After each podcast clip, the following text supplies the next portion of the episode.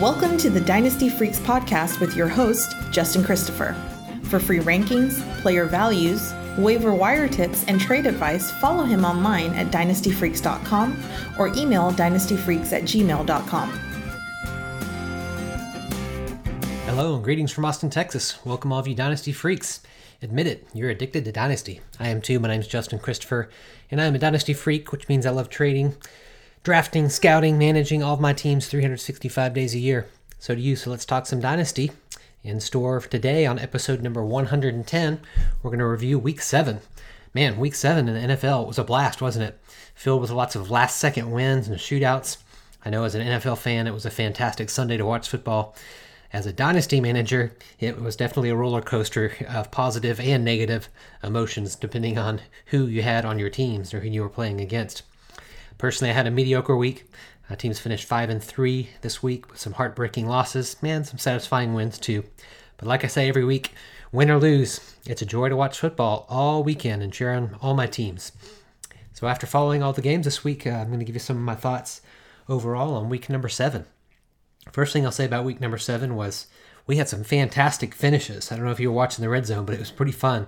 Almost all of the early games were close. And I think like the last 15 minutes on the red zone channel was really riveting, the last 15 minutes of those games. Teddy Bridgewater took a, a horrible sack on the final on his final play, leaving Joey Slye to attempt uh, NFL record 65 yard field goal that fell one yard short, costing them the chance to tie the game. And after getting pushed around for most of the game, the Titans furiously came back against the Steelers, thanks to three Ben Roethlisberger interceptions, but then Stephen Gostkowski missed the game-tying field goal. Todd Gurley, he hilariously tried not to score a touchdown in Atlanta uh, just to run out the clock, but after a booth review, it was proved that he actually crossed the goal line, which gave Matt Stafford and the Lions a chance to drive the ball down the field for a game winning touchdown on a, on a pretty controversial end to that game as well. Joe Burrow and Baker Mayfield threw a combined, I think, record high five touchdown passes in a fourth quarter, including a five go ahead. That's what it was. Five go ahead touchdowns in the fourth quarter, which is a record, uh, NFL record, including that last 24 yard strike by Mayfield to win the game with 11 seconds left. And man, all this action took place in what felt like about a 15 minute period of time. That was ridiculously entertaining to watch all at once. Uh, the afternoon games, they were not nearly as competitive, uh, but we were gifted with that incredible overtime classic Sunday night between Arizona and Seattle. Sunday was just overall a blast. I'm recording this on Monday, so uh, Monday afternoon, just before the Monday night game. So hopefully we'll get ourselves a good Monday night game as well. Second thing that I'd say about week number seven is that rookie quarterbacks were on fire. Joe Burrow and Justin Herbert both really look like franchise quarterbacks through the air and on the ground. Herbert threw for 347 yards and three touchdowns while also leading the team in rushing with 66 yards and a touchdown. He just displayed his mobility and his rocket arm, throwing the ball downfield more than almost any quarterback that I've watched this season. Uh, he targeted running backs, true, 11 times, but those were really only on design screenplays where they were the primary target. Other than that, he's really looking downfield and is always trying to make a big play. Uh, Burrow, uh, for his part, he had 406 yards on three touchdowns and also added one on the ground. Burrow doesn't have Herbert's rocket arm, uh, but his accuracy is what really makes him stand out. He's firmly in control of the offense, and yesterday he completed 74.5, so 75% of his passes. Just smartly kind of dinking and dunking his way down the field and taking what the defense would give him. I think Herbert earned his very first win as a starter, as a starter, and Burrow fell short of getting his second win as a starter. But these rookies will add up plenty of wins in the next decade to come, as they hopefully lift their teams from the ranks of the mediocre teams to being uh, good teams. I hope so. They are fun to watch. Let's see now if Tua can do the same thing with his first start next week. Third thing I'll say, I'm going to call this second guessing. Second guessing myself. Phillip Lindsay I think he played far better than Melvin Gordon in the snow on Sunday before he exited the game with a concussion. Lindsay had more than 100 yards rushing last week, while Gordon missed the game because of an illness. And then Lindsay was very involved in the game plan to start this game on Sunday, and he was looking great. He was averaging 8.8 yards per carry compared to Gordon's 4.0. He looked far more explosive, more quick than Gordon, when really Gordon just looked like more of a plotter. Um, really didn't look like himself. Gordon saved his fantasy day with a late touchdown, but I'm convinced that Lindsay uh, would have outplayed Gordon if they've if he did not get injured. I'm beginning to question how highly I valued Gordon to start the season. If you've been following me, you know that I drafted him in my most recent startup draft. I also traded a 2021 first round pick for him on a team that I'm currently in first place and just really wanted a little more solid position at the RB2 spot. I started him in one league and I actually benched him. Um, this this week I actually started him in one league, but I also benched him in one league in place of uh, put Gio Bernard in there in the other league. I really think if Lindsay returns to be healthy this Sunday, if he gets over the concussion protocol quick, I'm starting to think I'd rather actually play Lindsay uh, than Gordon, which I would not have said, which is why I'm second guessing myself. We've really yet to see a game when both of them were healthy to see how they're going to divvy it up. But the way that that game started this week makes me think that Lindsay's going to be much more involved, and he sure looked better yesterday. Next thing I'll say, uh, third observation or fourth observation, I'll call it up from the ashes. Don't look now, but Nelson Agholor has uh, scored four touchdowns in six games this season, and he scored one in each of the last three consecutive weeks. He's averaged 107 here. He had 107 yards last um, yesterday against the Chiefs, uh, while he was the leading receiver with nine targets. Now I said leading receiver, not leading pass catcher, because we know that Darren Waller is the absolute number one target in Las Vegas. Um, with his 56 targets so far, but Agholor had nine targets on Sunday, and he's played between 40 and 67 snaps since week three. So he's playing a lot more. He's making the most of his start starting time while Bryan Edwards' injury continues to linger, and he could hold off the rookie if he continues to play well and score touchdowns. He's not proven enough yet, I think, to be inserted into starting dynasty lineups, but that could change if he gets more targets and, and scores for a fourth consecutive week. At roster cut time, uh, before the season started, I dropped him from one of my leagues and I kept him in another.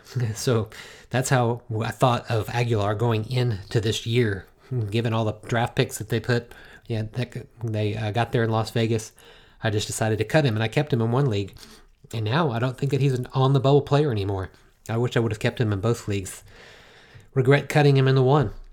Final thing I'll say, uh, as far as an overall observation, I'll call this one target hogs. My goodness, Tyler Lockett and Davante Adams were target target hogs on Sunday. They tuned those, uh, turned those targets into fantasy game-winning performances. Oh man, only only 19 players have ever had more than 20 targets in a game, including Davante Adams, who had 21 in 2015. But Lockett had 20 targets on Sunday night, turning them into 15 catches, three touchdowns, and 200 yards, while Adams had 16 targets, turned them into 13 catches, two touchdowns, and 196 yards. It's insane. Now, they both, of course, benefit because they have two of the most efficient passers in NFL history as well. Russell Wilson and Aaron Rodgers, uh, a, a Russell Wilson or Aaron Rodgers target is just not like a target from other NFL quarterbacks because they're so amazingly accurate and efficient. It has such a great touchdown rate. Man, watching these duos on Sunday really is like watching a passing game clinic. Congrats if you had them on one of your starting lineups, and apologies to those of you who played against them. I know I lost a game because of uh, because of uh, Adams. I lost a game because of Lockett. And then I also won a game because of Adams. So that's how it goes sometimes. Definitely game changers. Let's talk now some about the injuries from week number seven. Week number seven injuries and their impact on our uh, dynasty value of these players. First injury feels like a long time ago, but going back to Thursday night was Devonta Freeman. Uh, Freeman hurt his ankle Thursday night's game and was unable to return to play. Just when he was starting to look like he was going to be the, the bell cow back there in the Giants, he gets injured. And then Wayne Gallman stepped into Freeman's role and actually played pretty well on Thursday. I'll write more about Gallman in the waiver wire section. So I'll say more about waiver, uh, Gallman in the waiver wire section. But as for the rest of the Giants players, um, I don't know. Uh, Freeman's injury doesn't really make the offense uh, much less effect- effective. Um, it's a bad offense to begin with, uh, with or without Freeman. I would say that Sterling Shepard really looked great in his first game back. So the Giants may try to lean a little bit more on the passing game, in which case I would be uh, curious to see what Shepard does. But other than that, I think Freeman, Gallman, I don't think it changes much in regard to the dynasty value or this year's value of the Giant players. Next one makes a big one, though, is Kenyon Drake. Uh, it's inappropriate to say, but Chase Edmonds owners have been waiting for this opportunity, right? Drake seemed to have uh, hurt his ankle pretty bad. I think I just saw um, come across it. It looks like it's going to be a several week injury. And Edmonds stepped right in to help Arizona in their comeback win against Seattle Sunday night. Uh, this injury is the chance that Edmonds needs to surpass Drake in the depth chart for good. I really believe he can do it. If you know me, I've been really, really low on Drake and high on Edmonds, replacing him sometime this year. Here's his opportunity. Uh, he's been far more effective in the passing game already this season, and now he gets to add more rushes to his game. I already had uh, Drake and Edmonds real close in my dynasty rankings. Drake at 27 and Edmonds at number 34 in the running back category. I wish, I think that they could actually end up switching places pretty quickly here if Edmonds takes advantage of this opportunity, like I think he will. Next, that injury was Odell Beckham Jr. Uh, Beckham tore his ACL attempting to make a tackle after an interception and will miss the rest of the season as a result. I mean, his dynasty value was already dropping and dropping based on his erratic play, kind of up and down play, based on Baker Mayfield's up and down play and his struggles this year, and the fact that they have this new run first system installed. This injury will cause younger receivers to continue to jump ahead of him in my dynasty rankings. Uh, as for the players that stand to benefit this year, Jarvis Landry, um, he'll probably become Mayfield's primary target and maintain his dynasty value as a startable wide receiver three on fantasy teams. Then Rashard Higgins uh, benefited the most on this Sunday and seemed likely to be the most targeted wide receiver uh, after his six catch, 110 yard day. Donovan Peoples Jones will also now have the opportunity to prove himself after making a game winning catch on Sunday. Jones has the mo- more dynasty value just based on his age and pedigree, but Higgins will hold a greater va- uh, fantasy value, I believe, for the rest of this season. Then there was Chris Carson. He hurt his foot in the games, considered to be uh, week to week now. Uh, Carlos Hyde had a real solid performance in his place, scoring a touchdown on his 15 carries and 68 yards. Before the season started, I really believed that Hyde would significantly cut into Carson's workload because I've always valued Hyde's talent more than most other analysts. However, Hyde uh, has been hampered by his own injuries to start the season and really was unable to prove himself or cut into Carson's time. Travis Homer and DeeJay Dallas, I think they will get a handful of touches while Carson's missing, but Hyde will be the lead back.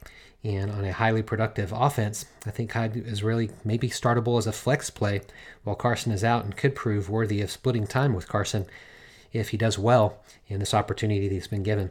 Dynasty value of all Seattle running backs remains about the same, but Hyde could uh, help his fantasy teams, I think, at least for this year. And then the last injury, Andy Dalton. He was concussed on a very cheap hit while attempting to slide. Recovery time for concussions varies greatly uh, so he could be back soon as Sunday, um, or he could miss several weeks. We just don't know. Every uh, fantasy player on the Dallas team was downgraded uh, significantly after Dak Prescott was injured. And now, if Dalton's unable to play, my goodness, Dallas's pass catchers are unstartable, and even Ezekiel Elliott may be too. Uh, the dynasty value of all the Dallas players remains the same. However, uh, while they wait for the 21 2021 season, hopefully the return of Dak under a long term contract that will bring everyone right back to where they should be in their dynasty value. Let's talk a little bit about the waiver wire. Just as a reminder, I do play in seven, 27 to 30 man roster leagues, true dynasty leagues. So the players that I list here are really for uh, deep leagues only. If you play in shallower leagues, there's definitely better players, obviously, out there to pick up. But that said, if you're in true dynasty leagues like I am, uh, here's who I'd be looking to pick up this week. Did a little perusing of my leagues and found that these players were available in some of them, so I'll mention them here in the order that I would prioritize them. First would be Marquez uh, Callaway. Callaway had his first breakout game on Sunday, uh, catching eight balls for 75 yards. He was the most targeted player for Drew Brees too. Pretty amazing. Uh, he's not very. He was not very active in the game plans for the first four weeks of the season while Michael Thomas was injured, but he played 52 and 51 snaps the last two weeks. Emmanuel Sanders didn't play on Sunday, so the Saints were missing their top two receivers. That gave Callaway the chance. Uh, but he could find himself back on the bench, you know, when they come back. But that said, Callaway, as an undrafted rookie, is a great dynasty stash, regardless of if he plays much again this year or not. He proved that he could make plays in the NFL this week, and is my top waiver priority uh, for me this week, especially if there's any truth to the rumors that the Saints are looking to trade Michael Thomas. This is the perfect type of guy. Young rookie who proves something in his first significant action um, on a team that knows how to use their receivers. Um, I think I would make him my first priority for sure. Second would be Wayne Gallman. If Freeman's injury keeps him out for a few weeks, Gallman's worth a waiver wire ad uh, just to see really how he performs if he gets this lead role. He did well on Thursday night, getting 54 yards on eight touches, including five receptions. I'm not going to try to pick him up in every league uh, that he's available, but if I were weak at running back due to injuries or had a player that I was willing to drop, Um, I'd be willing to pick up Gallman uh, this week. And then last would be Rashard Higgins. As I said uh, before, Higgins played well after Beckham left the game on Sunday. I do think he stands to take over B- OBJ's role for the rest of the season. Mayfield uh, had the best game of his career, though, on Sunday, at least by PFF ranking. Uh, but I don't expect Cleveland to pass the ball the rest of the season as much as they did on Sunday in that shootout with Cincinnati. I wouldn't be willing to, to drop a rookie or a young wide receiver to add Higgins, since he'll likely only help my team this year. But if I had a roster spot or maybe had many you know, wide receivers that were injured, I'd consider adding him. He might might get start some, sometime this year um, if I was in a pinch. Now we'll do uh, close our podcast here with trades. These are actual trades that were my made in my leagues. You know, when you listen to podcasts, it's really hard to grade a trade in a vacuum since scoring systems are different for each league, and every team really has a diverse roster construction. You don't really know what the fantasy managers, dynasty managers were aiming to do. And so I'm going to be able to tell you what they were aiming to do, at least by my estimation, because I'm looking at their rosters and deciding if they're a contender or if they're rebuilding and what they were trying to do with these trades. So these are real trades that went down in my eight leagues uh, this this last week. First one, pretty big one. J.K. Dobbins for Justin Jefferson and Gardner Minshew. J.K. Dobbins for Just, Justin Jefferson and Gardner Minshew. This trade took place in my 10 team standard league. Um, I traded Dobbins in this league last week to, as part of a package deal to acquire Stefon Diggs. And now this owner moved Dobbins to get a breakout rookie in Justin Jefferson. The team that traded for Jefferson does have more depth at running back than wide receiver, and then the team that traded for Dobbins has more depth at receiver than running back, so the deal kind of made sense for both teams. Uh, part of the reason uh, I was willing to trade Dobbins, though, last week was my growing frustration with how Baltimore seems to be committed to rotating uh, their running backs, and I'm not sure if he's go- that's going to change. Though Dobbins was my number two ranked rookie in his class, I believe that I would rather have Jefferson after seeing his few breakout games this year. Uh, this year, Minnesota is tanking, as evidenced by the trade that they made by selling uh, Yannick Ngakoue to Baltimore. Uh, Minnesota may draft a much better quarterback to become the one passing to Jefferson in the years to come. That would be pretty interesting to see if they move on from Kirk Cousins shortly and Jefferson gets paired. Also, add that fact that the you know we know receivers in dynasty leagues last longer than running backs that also pushes me a little bit more on the Justin Jefferson side of this trade. As for Gardner Minshew, I didn't really even consider him in the trade. He might not be starting. He might lose a starting job this year, let alone uh, to a rookie running a rookie quarterback from next year. Next trade that took place my leagues was Ronald Jones for Tyler Boyd. Player for player there, Ronald Jones for Tyler Boyd. This trade uh, took place in my 10-team standard league. This is the this was a father-son trade where each team needed a starting quality player at different positions. Um, as I said last week, Jones has finally taken the lead running back role in Tampa Bay, although, gosh, called a question on that this week, that's for sure. He's finally living up to his rookie draft capital, at least he was before Sunday. Uh, Boyd really does have a solid floor, but I think he's been surpassed by rookie Tee Higgins, at least in targets and yards, except for this last week. He got back in there and out targeted Higgins. So a lot of competition there. I think because of the competition in Cincinnati, I do think that Higgins is going to become the number one targeted player there, um, dynasty wise. I think because of that, I prefer Jones at the in this trade. I think Jones' dynasty value is rising while Bo- Bo's, uh, Boyd's has really plateaued. Although um, I did the summary before Sunday, man, that looks a little bit different after the way that they played on Sunday. Next trade that went down in my league was Boston Scott for a 2021 third round pick. Just wanted to see what Boston Scott's value is, just a 20 or 21 third round pick. This trade took place in a 10 team half PPR league. Uh, this was a desperation trade by a team that didn't have an RB2 to start, like because the rest of his running backs were injured or on bye weeks. So he literally didn't have a RB2 in a league where you have to start two, at least two running backs. In my opinion, um, he didn't have to give up too much to buy a player that really could start for him this week. Um, I think I would trade a third round pick for Scott, even if I were, weren't in a pinch like this owner was, or um, especially since he has Miles Sanders. So now he permanently has Sanders' handcuff on his team just for the price of a third round pick. If I were the other owner, I would have tried to squeeze him a little bit more, maybe try to get a second round pick. I think that would have been better. I would have preferred that if I was the other owner, uh, especially when he knew that he was desperate. Desperate, I would have tried to squeeze a 2021 second out of him. Next one, this was in my FFPC league. Le'Veon Bell was traded for Hunter Renfrow and a fourth round pick. Pretty curious draft. I mean, pretty curious trade. Like I said, this took place in my 12 team PPR tight end premium league. That's FFPC scoring format. The team that traded away Bell is 0 6. So he was just looking to get picks, I think, in return for Bell. He knows he's not going anywhere this year. While Bell is not going to help his the struggling team this year, I would have thought that he could have held out for a little bit more than just a fourth round pick um, and Hunter Renfrow. FFPC leagues have really shallow rosters, cutting players back to 16 before the rookie and free agent drafts. So 16 team rosters, 16 player rosters rather. Yeah, in an FFPC FFPC league, I think Renfrow may not even make the final cut on my roster. I don't know what I didn't forgot to look totally at this guy's roster to see, but I don't know if he's even going to be on his roster. So really, it looks more like Le'Veon Bell for possibly Renfrow in the fourth round pick, or really just a fourth round pick. I wished he could have got more out of the deal. Uh, the Le'Veon Bell owner is a contending team, so maybe he's just hoping that, that this will hit and he'll become the lead running back in Kansas City and help him in his playoff run. Next was trade was Jimmy Graham for a 2021 third round pick. This trade took place in my 14 team half PPR tight end premium all flex league. Much to everyone's surprise, Jimmy Graham is, is the sixth highest scoring tight end in this league. Sixth highest. It's crazy. So this team gave away Graham, uh, has the worst record in the league, so he was willing to sell off an aging Graham for future picks. I thought he could hold out for a second round pick here, but I guess this was the best that he could do. It's a 14 team league, which makes third round picks even less relevant. I wish he could have got uh, away with maybe trading him his third and got a second back. Uh, I would have liked this more if he was able to get a second back. At the same time, I do know obviously Graham is a aging uh, prospect, and he was just trying to get what he could get from him. I would have liked to try to hold out, maybe wait for someone's tight end to get injured, and then really be able to sell him.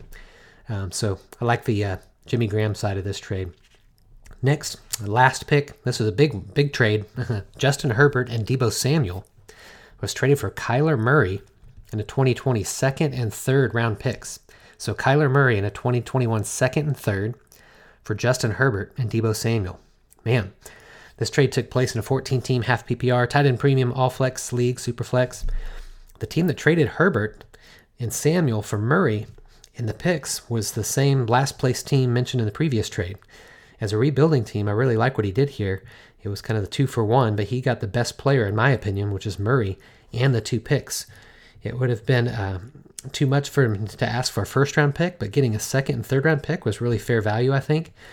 But the team that traded away Murray and and the picks must have really believed in Herbert. Like I said earlier, already I, I believe in Herbert too, but Murray's the number two quarterback right now, scoring quarterback in the league right now for fantasy. And he's putting a lot of trust in Herbert that he can make that jump and get to Murray's level pretty quick. He's looked great. In the Super Superflex League, uh, he had Mahomes and Murray as his starters. And though I love Herbert and the prospect of rolling, but the prospect of rolling out Murray and Mahomes as my starters for the next decade, that's just too desirable for me. Um, I do love Deebo as a talent, but I have questions about his injury history, his involvement in the offense that spreads the ball all, all over the place. Uh, Deebo did dominate targets the last two weeks, though. So maybe I'm wrong. Uh, that or the Deebo owner just sold him at just the right time. I much prefer Murray and the picks here and think that that owner did a great job.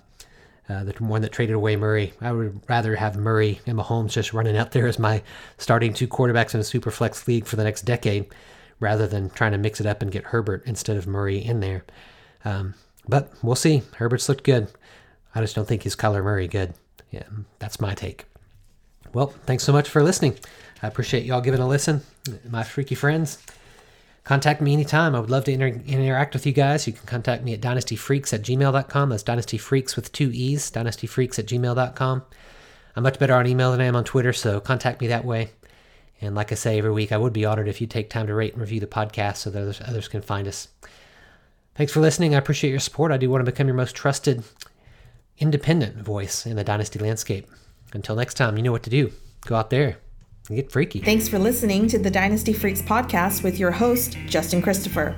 We welcome your thoughts and advice. Let us know what you'd like to hear on the podcast or see on the website to help you dominate your league. Justin prides himself in responding to every email, so hit him up anytime at dynastyfreaks at gmail.com and follow him on Twitter at LonghornJustin.